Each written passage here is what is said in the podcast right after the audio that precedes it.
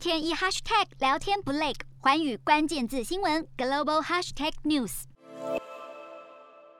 根据非政府组织基督教援助协会发布年度报告，盘点今年全球十大自然灾害，从飓风艾达到中国大陆河南洪灾，总共灾损台币四点七兆，灾损金额比去年高出大约五千六百亿台币。其中灾损最严重的就是今年八月袭击美国墨西哥湾的飓风艾达，损失金额高达台币一点八兆。欧洲今年七月遭逢千年一遇的暴雨，也导致严重洪灾，冲击德国、法国、荷兰、比利时跟卢森堡等西欧国家，灾损更是高达四百三十亿美元，一点二兆台币。今年二月，美国德州的暴风雪也是相当严重，导致大约六千四百四十一亿台币的灾损。还有中国大陆河南郑州的极端洪灾，预估损失大约四千九百二十八亿台币。另外还有包括加拿大洪水、法国寒流、热带气旋陶特、澳洲洪水、菲律宾烟花台风以及印度热带气旋雅斯，都重创当地经济，导致巨大的灾害损失。而这些天灾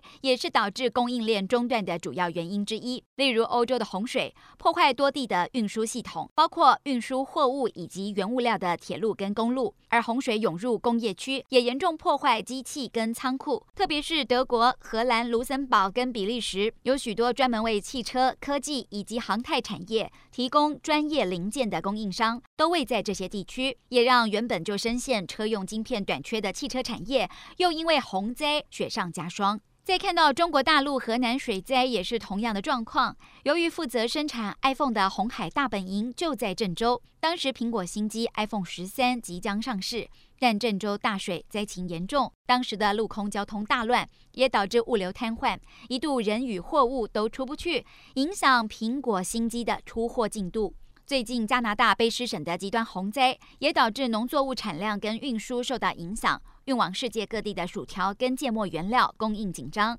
日本麦当劳因而宣布只能贩售小份薯条。如果各国不能下定决心，有效减缓气候变迁的脚步，天灾对你我的冲击恐怕只会越来越严重。日韩焦点全面掌握。东亚局势全球关注，我是主播刘以晴。全新节目《寰宇看东亚》，锁定每周四晚间九点，寰宇新闻 MOD 五零一中加八五开破二二二，以及晚间十点，环宇新闻 YouTube 频道播出。